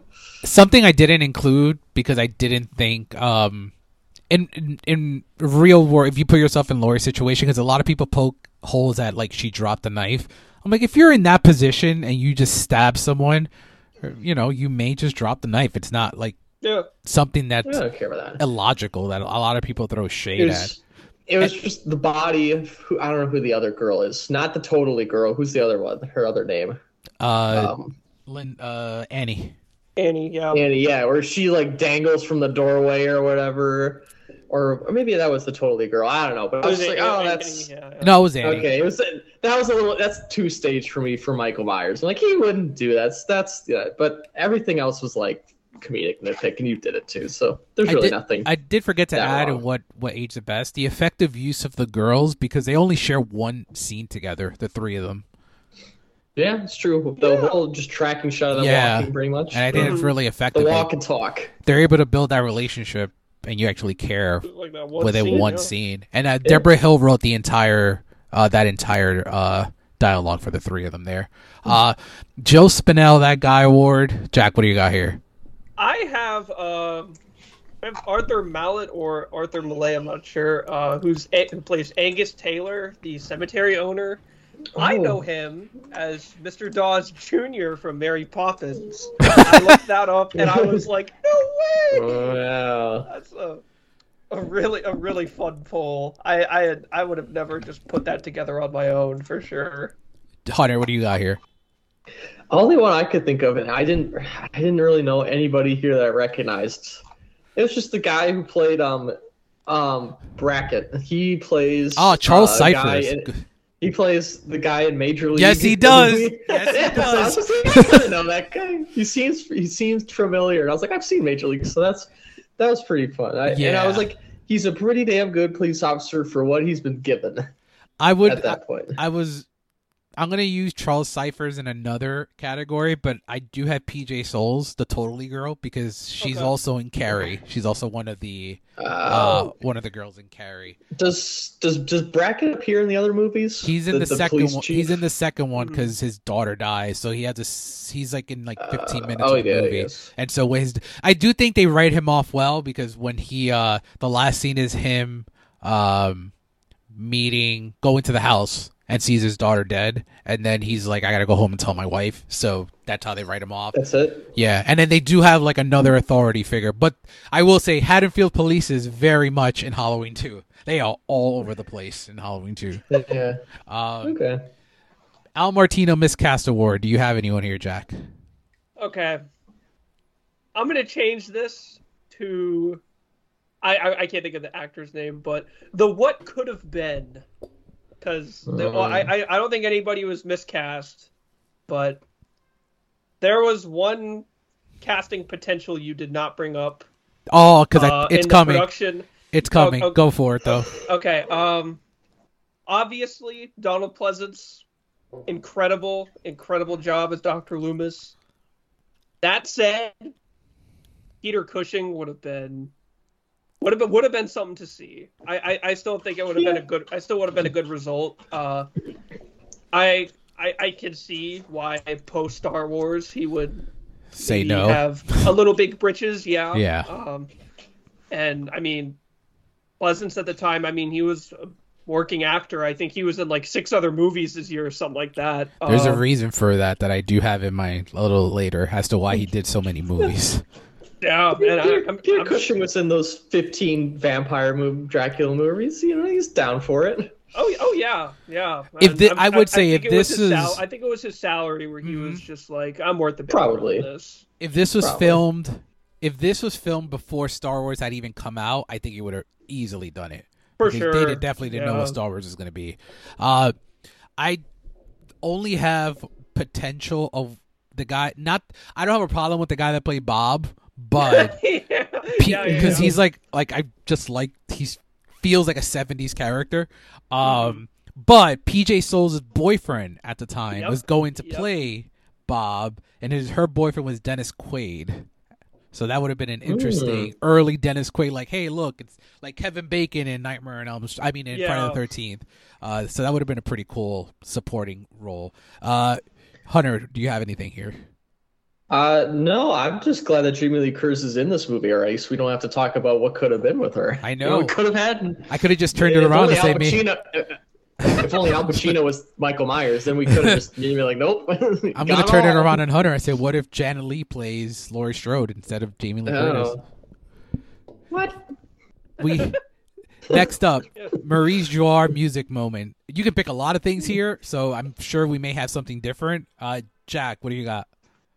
Uh, Hunter, you uh, well, you saddened me a little bit earlier because my music moment is Laurie discovering the room. Uh, I Oh, think just well, the, the yeah, it's a good the- the- music. the, the, slow dread, along with just the effectiveness of the scene, the slow dread, uh, the stings when she opens the door, the body falls, but most notably, the the sting as the light shines on Michael in the doorway. That, and I guess I should just say it now because I don't think I will have another chance to. But that shot is just like top ten favorite shot probably of mine ever. Just the the slow light panning onto Michael's face is just ah yeah, that's that's what like this pretty much the highlight of this movie for me, honestly. And the music also just works really well.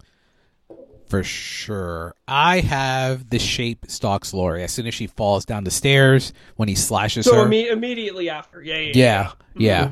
That dun dun dun. Dun-dun. That always always hits. Uh, what do you got, Hunter?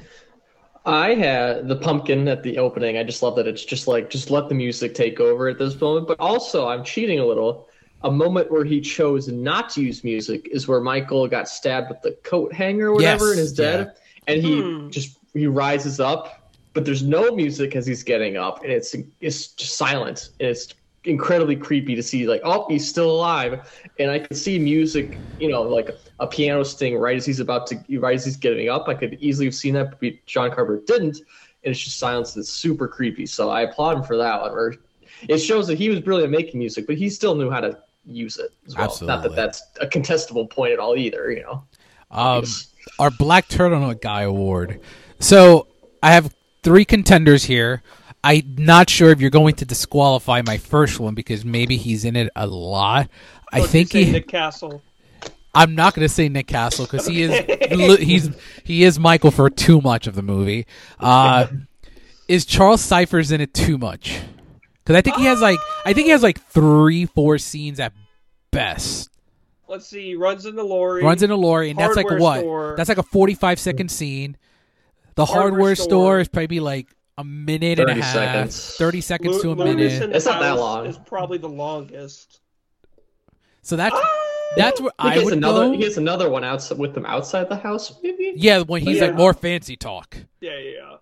Well, it's- Um, if we're not gonna go ones? there, I have Will Sandin, who plays Michael Myers in 1963, the little boy, Ooh.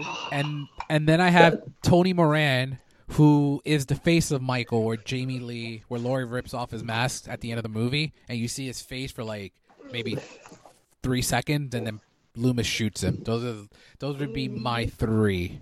Uh, Hunter, what do you got here? Mine was actually Will Sandin. Oh, good. Young Michael Myers. I was just like, hey, I mean, obviously he wasn't the one holding the camera in the opening tracking shot, blah blah blah. But it all starts that with him. mask on, he's just got he got that blank stare on him. Like, yeah, that kid's fucked up. He's gonna do something, His and own- he sells it for And his only super simple task, but he does it. his only movie role. Hey, Dion Waiters, man, just Really? pop in that movie, look, look, blank stare, get out, never do another movie again. Legendary. Jack, what do you got here? Will Sandin as well. All right, yeah. sublime. All right, Thomas Mitchell supporting. Oh, it's Donald Pleasence for me. Like Yeah, not even if- close. Yeah, because I think Laurie is like the lead, but I mean, well, I guess Dr. Loomis has pretty equal screen time almost. It's, Yeah. I mean, not not not the exact same, but it's noticeable enough. And he is the he is top build as well in the movie too. That's Yeah. true. Yeah. So, Uh, but do I still picked him. Do you have know. anything else, Jack? Here, or you're good there too? I, I went PJ Soles just because Okay. I, I didn't want to pick like the top build. Uh, could have you could have used one more totally out of her. I would say. Uh, when true. she's getting killed, she's like totally right, right when she's about to, and then Like her last gasp. the last gasp. Um, That, All right. That's like Friday Thirteenth level, Nightmare on Elm Street level.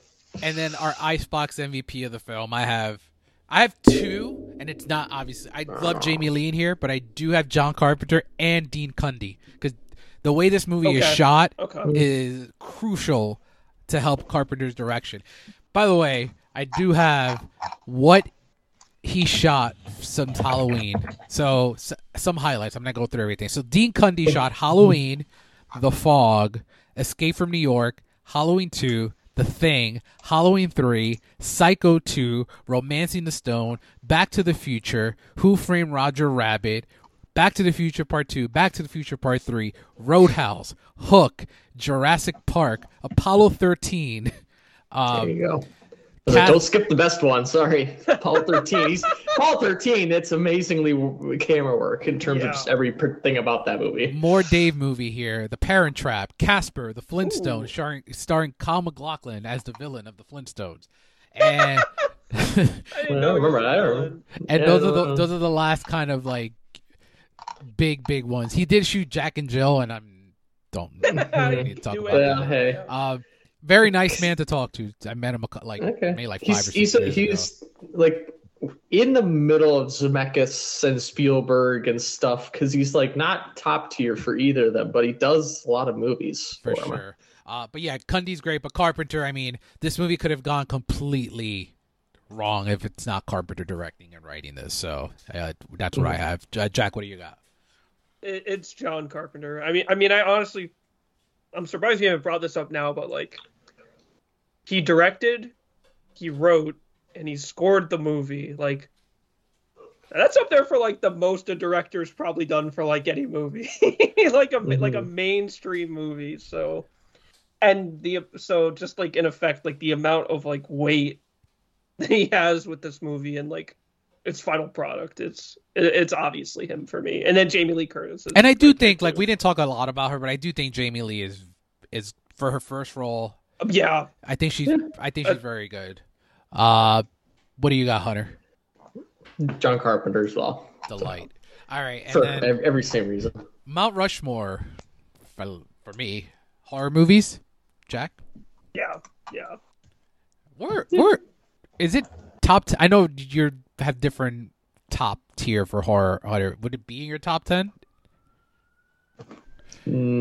No, but I know it's not When I looked at my Suspiria letter- 2018, but that is true because nothing is. Don't. Well, Alien is that, I guess. Yeah, there originally. But like, there we go. but yeah, original Alien is like the top of the top of the top. But like, yeah. Uh, that's one. Yeah. Problem is when I looked at my Letterboxd in like October and I narrowed, uh, uh, uh, sorted by like horror, I was like, wow, it kind of is a little slack in there. So it's really hard for me to. I guess it is by default because there's just not as much as I honestly thought. So oh, you because I can don't act. want to put it in because You- I watched more horror movies, r- new ones recently that are announced. But I'm like, well, I just don't want to throw all of them in there because I've seen them. You've taught me Mhm. something. You can actually sort by genre, and I kn- I didn't even. Yeah, Nor, nor, I did not know that either. So that I Because- will now have to see this as well. because when I sh- sort on genre and then I sort by um, um Reading. rating, hmm like the menu is in my like top 10 horror movies so i'm like look i love the movie i'm not saying that i'm not doing that like i don't care and like funny games is in there i'm like look great movie not really a horror movie so like eh, my my ratings are a little off like king kong is now my second highest rated Let's horror go. movie like it is it's a goddamn good horror movie but you know it's like eh, you know it's you know something else I So. hate that it's not. I'm on my phone, and I hate it's not numbered to see how many I've watched because I'm curious how many horror movies I've seen. Oh, in my life. my based on Letterboxd's destination of horror, I've seen 114. So I'm guessing that's just one week's worth for you. Wait, you're on your computer, right? Not not. I'm on my computer. All oh, right. can, man, uh, can I I'm- see you? I think I can. I can do you. I'm kind of. I'm gonna guess it's probably over a thousand, but I. I would hope so, honestly. It's definitely. Uh, it's definitely more than. No, maybe it's not. I'm looking at it. It's probably like 500. All right, you want a final guess? Go. Uh, I'm gonna go with 475. Poof. You got almost double that. You're at 809. Oh, great, great. in terms of terms of uh the, the, automatically it goes by most recent so most recent is five nights at freddy's for you so good job There you go. uh, what? All right. Is this Mount Rushmore for iconic horror movie characters? In terms of well i and laurie strode and michael myers it's Yeah. either or Like, you know, Either or. heroes and villains. I had, you know, I had Yeah. more villains written down. Yeah. Is this Mount Rushmore for lackluster police force in movies? Not just horror, just movies. see i think this This is that's the problem i said all all the movies uh, horror movies the police suck i don't think there's a single good one where the police are good so but this one they're at least you know Jack may what are they supposed to deal with here Jack may may disagree. Halloween Force Police Force is uh. oh we'll tier. see how, you know Maybe not top I- tier, but relative to this, they, they definitely learned their lesson. In I mean, years, so- Dr. Loomis, Dr. Loomis, he had the option to keep calling Oppenheimer on Michael Myers. Literally, he would be ready. He'd be ready. He's like, get him in the office here. Let's fucking Hadfield. Sorry, we gotta get rid of this guy. Is this Mount Rushmore for low expectations in your sexual partner? Because that sex scene, she's like, "This is fantastic." It was like thirty seconds at Also- best. Also if you look at it closer like i like if you just kind of look at like the blanket and like the position of like the body through the blanket it looks like they're almost kind of laying like perpendicular with each other Yes. and so And they, they didn't have um um what do they what do they call it now? The- Intimacy coordinators. You know, Yeah. they didn't have that back then. So They, you know, funny. it's not. freehanding it Is Yeah, they're this just like you know. is this Mount Rushmore f- for you for John Carpenter movies? By by default, yeah, because I've Yeah. maybe seen like like five. Oh, really? You've only seen a- five? it's- I, I know I haven't seen like a ton, just Oh, because okay, okay. I, I got some catching up to do, but it's And then- already there, and I'm I imagine it'll probably. I mean, I feel like if you s- even if you've seen probably Dave, you've probably seen every John Carpenter film. I don't know how this one wouldn't be at the top. You'd be surprised. I know some No, I've people seen- that. I mean, uh, I, I've seen some videos of like John Carpenter rankings, and there have been some interesting takes where Halloween ends up in the in the double digits. yeah, like Uh, wow, that makes no fucking sense. like for me, it's and, Halloween. and I haven't, s- I've, I haven't seen another John Carpenter film besides this one, so I don't know. But it, I've, I know his films. I've seen it on IMDb. I would not knowing think your that. knowing your taste, I think the thing is going to be it for you. I think that's the one that's I- gonna. That's the one. I don't know how I haven't seen it yet. Honestly, I do really want to see it. It plays in a theater every year somewhere around here, and I always miss it. I think it was like two weeks ago they were playing in a theater. I missed it. Jack's gonna Stupid. appreciate this one, and there's no way he disagrees with me. Is this Mount Rushmore for alternate movie posters? yes. Oh, Yeah. all right. What is it? oh, you haven't seen it, Hunter? Um, go to my letter. because- Go, to my because- Letterboxd. Go to my because list. your, Go, your your your account is a goddamn maze for alternate posters, and then I don't even look just at go them. to I'm like, I either don't to Jack. look at this. Just either go to Jack or my alternate uh Halloween post. That is a real poster, my friend. Like legit. I, I, Can I I, just- want this, I want this framed in my house. I would love to Uh, buy Okay, I'll go too. check. I would love to own Um, this poster. Where? go to Promise my I don't know Halloween where. list, You'll find it. Oh, okay, good. All right. Uh, okay. Seppo's ha- okay. Halloween. Is it Halloween twenty three or just Halloween? Oh, it just it just shows the regular one, the one with the knife and the pumpkins. Oh, Oh, hmm. all right. Can okay, you well, can you see? I think I maybe uh, maybe I haven't turned. Oh my God! What is that? You only see like one part of it. Jack and I, I- find I- Jack he's and got I- a gun. There's a headless horseman, basically. Michael Myers wielding a chainsaw. There are skyscrapers in the background. Is there a is there a chainsaw in this in the movie? I don't think so. No, there No, isn't. and it's not. Michael Myers chopping Michael Myers' head off. That's another. I was thing. gonna say, why is he twice? That's a big ass gun too. That's What a is sniper. that? That's a sniper rifle. You have a helicopter. You have A someone. helicopter. You have someone climbing the the, the like the like the pose of Jamie Lee Curtis is like the one accurate thing in the in the po- along with the pumpkin, I guess, with the knife. and then Nakatomi Plaza is right behind. Oh, Mike- I had I had I had custom posters turned off. Okay, now that's that's probably why. Now yes, you see. Now- now- okay, now you can bask- see it. Now you oh, can bask um, in its greatness. That's the. I- It's real too. It is real.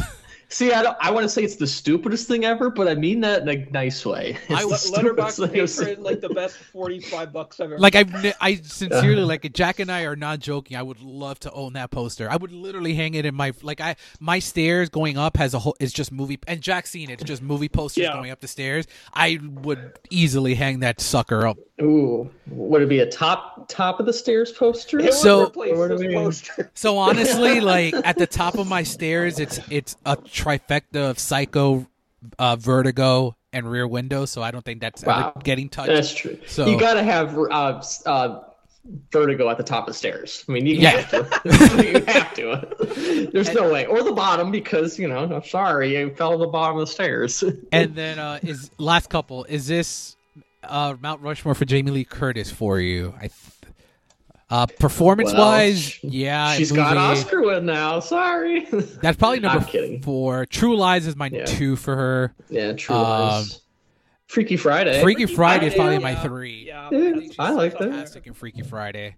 Um, That's a Disney movie. Hall- Hall- Halloween is ju- just by principle, essentially. Oh yeah. and then last last two Mount Rushmore for uh, the word totally in movies. Oh yeah. And how many That's- surfer that's- movies can we add though? Seriously, I was gonna And- say Fast Times Ridgemont and the. Do they say? Does he use I- I totally? guess- I'm sure I somebody does. oh, is that I an would think, anniversary coming up? uh, Because Mount, that's such. Point Oh. Break? Do they say in Point Break? no, they don't. say it. They don't. Oh, okay. Ooh, Well, good, Never mind. good guess though. Yeah. And then last would've but not least, the reuse of movie names in your title. Is it Mount Rushmore? Because Halloween, we are at three uses of the ti- same title in the same franchise. Stupid. I totally Well, agree. Ah, That's a good one. I I do hate the Scream that they've just done that now. Scream is just Scream. It, it, One or five. Which one are you talking about? I know it's I know it's in the title. The V is in there, but I'm like I. so no, what the hell? here I agree one million percent with you. I hate that Scream Five is not Scream Five. when you if I seeing the movie, I understand why it's called Scream in terms of the the satire it's pulling out from Scream Five. But I am with you. I, I don't like it either. Oh, I, I can get it in the movie because that's the whole franchise is playing with that whole thing. But it's also like I can't tell I can't say scream to anybody because like, well, which one do you mean? And it's just like uh, stupid shit like For that. sure. Uh, Jack, do you have anything here? Um, there's kind of some basic ones. Uh, horror scores. I think Yes. for for me, it's this Psycho, Suspiria, Jaws. Um, I would say it's probably up there for this one's kind of harder to make or like discern, but sleeper hits. I would say just movies that kind of started hmm. out with like a lackluster kind of base and then grew on to be something massive. I would say this, The Shawshank Redemption, with its I mean, Yeah. Just- essential like video rental renaissance. does Star Wars count? Because nobody nobody expected that. that uh, that is that, uh, that again. It was a hard one. To Yeah. make. I had that. That's the thing. It's you know. I, I put Rocky there as well, and then ironically, I also put the Rocky Horror Picture Show. Yeah. Um, movies that coincide with holidays. Number one. Uh, I, I, I have a, a Christmas is up there also, just like Number two. try to- uh, Jaws. Fourth I of think. July. How about that? I don't know. Well, I there haven't is picked all wait, there is a holiday movie called Uncle Sam that takes place on Fourth of July, and the killer. Probably not as good. No, the What? killer Go is go the killer is Uncle Sam, Oh. and Oh, you know. PJ Soles is an Uncle Sam. Oh wow. Yeah, Huh. yeah, Well, all right, all right. right up there Uh, with and- Ice Cream Man.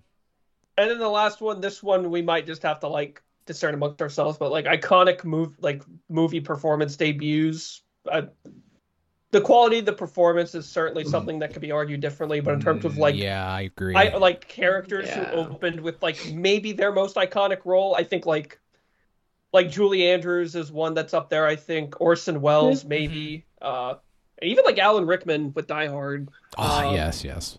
Yeah. Uh, but it's it's a big conversation. To Would have. You- just the the first three that Would came you guys? mind. Would you guys think uh, movie towns like Haddonfield, Illinois? Ooh, Maybe horror Like- movie towns. You could get that. I was gonna say like all fictional movie towns would have to be like a Like like Hill like Hill Valley. Hill Valley's my number one, Uh, actually. Like I, Hill Valley is. But but it also sucks because Hill Valley you could also mash in with like four other like towns that like kind of share that layout because it's so Mhm. many. and cities were filmed Haddonfield is actually in New Jersey. Like she, Debra Hill's from Haddonfield, New Jersey, and that's where she got Haddonfield. Illinois. there you go. Yeah, I've been to Haddonfield, New Jersey. Uh, and it's Oh, actually yeah. on the way to a horror convention I go to every every March and. August. so we always pass by Haddonfield, New Jersey. Uh, all right, what do you got, Hunter? Do you have anything else here? Um, I had slasher films. Ugh. I was like, yeah, Halloween. I was like Scream, Elm Street, Psycho, if you count that as a slasher. Uh, then Texas Chainsaw, I guess. I don't know, but I movie movie masks. I said, Oh yeah, absolutely. ignore any any mask from like a pre already established, like no superhero masks or anything that were already established. But I was like, this one, the Hannibal Lecter mask, uh, Ghostface, uh, the mask from the Jim Carrey one. Yeah, that no. You know what? The funny, it's funny you mentioned that. When I first saw Halloween, when I got home, I was the mask for Halloween that year, so I did have Yeah. one. Yeah. So It counts. Yeah. I'm curious. Do you? Th- I. Do you think that um, Halloween stores like you know Party City, no one has gotten a mask more incorrectly than the Michael Myers mask at Halloween stores, like for Halloween cost. Every time I go to like a Party City, a Spirit of Halloween, or any Halloween like mat, they never ever ever have it correctly. You actually have to pay like um, Trick or Treat Studios is the only outlet that actually has like authentically Yeah, looking Michael good shit. Myers mask. You have to pay like a hundred dollars for it, but like it's interesting. Like these places charge like sixty dollars for a Michael Myers mask, and it looks so fucking terrible. Huh. Which is weird because it's you know shouldn't be that hard to make. It should be so easy, but uh, Maybe yeah, is it still like a rights thing where they technically can't use it, so they have to make their own ish? I don't know. I don't believe so, but uh, but yeah, I- I, have have no noticed that every time I go to during the Halloween season, I'm like, God, these masks are fucking terrible. Yeah, Uh, I went as I went as Jason one year. Halloween. I went as Ghostface one year, but I was never Michael Myers. So oh well. next year. Actually, we actually are planning our family costumes for next year because Harley would be a little older. So the plan is for her to be Jamie, uh, Laurie Strode. She's gonna have longer hair by then.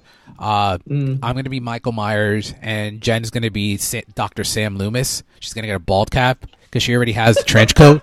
So I think it kind of, I think it works perfectly. Well, already well. has the trench coat. You might as well, you just know. needs a bald cap. Good to go. Um, all right, so let's finish up with some fun facts here. Uh, Carpenter considered the hiring of Jamie Lee Curtis as the ultimate tribute to Alfred Hitchcock, who had given her mother Janet Leigh. the, uh, legendary Sam status. Loomis was already not not enough. Yeah, and obviously for the same reason, Sam Loomis was named after Sam Loomis in Psycho, who we all have come to the agreement is the same person. Uh, Robert Englund uh, revealed in an interview that John Carpenter had him throw bags of dead leaves on set for one day, so we can say that Freddy was also on the Halloween one set. So you mentioned Peter Cushing. Do you know who else John Carpenter wanted to play Dr. Sam Loomis, Jack? Another what if possibility.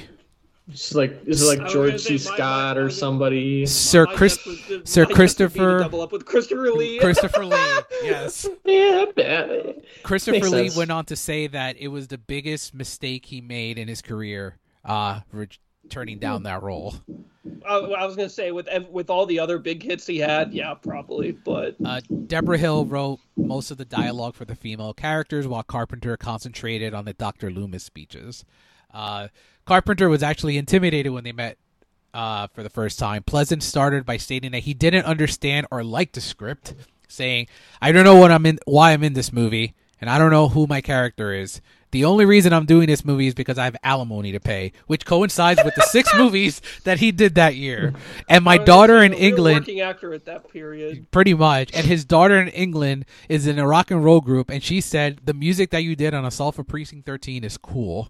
So that's the only reason he did the movie.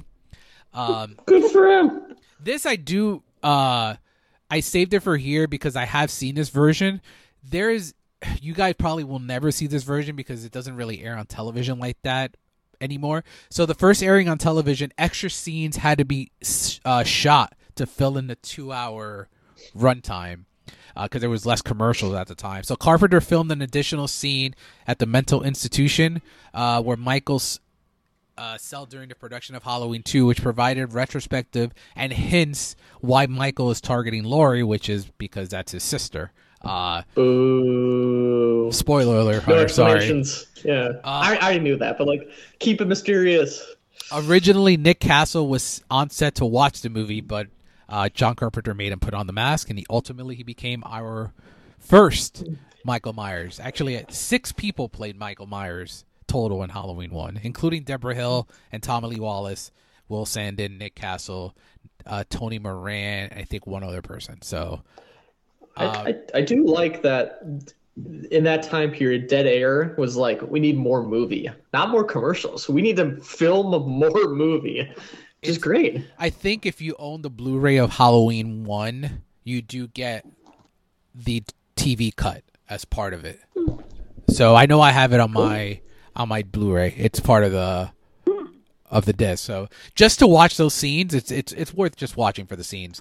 Um, according to Don Post, who were president of Don Post Studios, uh, the filmmakers originally approached his firm about custom making an original mask for Halloween 1. The filmmakers explained that they could not afford the numerous costs involved in creating a mask for the, from scratch, but would offer Post points in the movie as payment for her services. Don Post declined their offer as it received many proposals from numerous studios and unknown filmmakers at the time and never came through. Uh, probably regret that one. Want to take that one back. I can't. Uh, You know how many- choice, yeah. Yeah, De- how many horror movies are shitty nowadays, and how many were probably then? They were just churning them out. Debra Hill worked for no salary, but she did take a percentage of the profits, which in turn, Smart call. smart call. Jamie Lee Curtis has played Laurie Strode in six different decades. Yeah, probably. Yeah. Halloween 1, 1970s. Oh, Halloween 2, jeez, 1980s. Halloween H2O, 90s. Halloween Resurrection 02. Halloween 2018.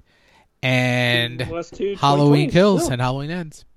Uh, and this is where uh, Hunter mentioned lawsuits. Jamie Lee Curtis said that William Shatner was initially not happy with his likeness that was used in the mask of Myers and turned into a lawsuit uh, for past royalties by Shatner. Boo. So You can tell it was him. seriously, I wonder. I wonder if they knew if they had like if that was like a piece of news when it came out. and then Mike Mike Myers was also unhappy for the use of his name as Michael Myers. Like that was a thing. Anyone knew who Mike Myers was in 1978. So. Ah, who cares? Um, before shooting the film, Carpenter uh, had Dean Cundey view Chinatown, and they were impressed by the movie's cinematography that they decided to duplicate the color palette of that movie. Uh, Laurie's father is played by Peter Griffith, who is the father of Melanie Griffith. Uh, Annie Lockhart was John Carpenter's first choice of Laurie Strode. And Kyle Richards, who plays Lindsay Wallace, went out to be one of the real housewives of Beverly Hills. Oh wow! And, what a Cool. pipeline. Yep. And that is it. Do you have anything else, Jack, before we go? No, you've got everything. Awesome. Alrighty, so that wraps up this haunting edition of the podcast. Uh, look out for this podcast on Halloween Day. Jack, plug your stuff before we go. Yeah, you can find what I'm watching over on Letterboxd. You can just look up my name, Jack Renault. Uh, and then you can also see us over at the League of Cinephiles on YouTube. And Hunter. You can find me at cinemadispatch.com, Cinema Dispatch on Instagram and Twitter. It's a very, very busy week of screenings coming up, but it's a very exciting time. So look out for all those reviews and lists and essays and awards coverage. Awesome. And you can find my work at the thecinematicreel.com, uh, Rotten Tomatoes, Letterboxd, Instagram, all that fun stuff. Same busy time. Uh, you, all my New York Film Festival reviews are finally up. Uh, also, busy week coming. I will be watching Hunger Games this week. And then I have a lot of Netflix stuff, FYC events. I'll be doing Rustin, Nyad, and hopefully Maestro again. So until next week, where we're going to do our first ever tiers of one of the greatest, probably in my opinion, the greatest living director, Mr. Martin Scorsese. Until next week, see you at the movies, kids.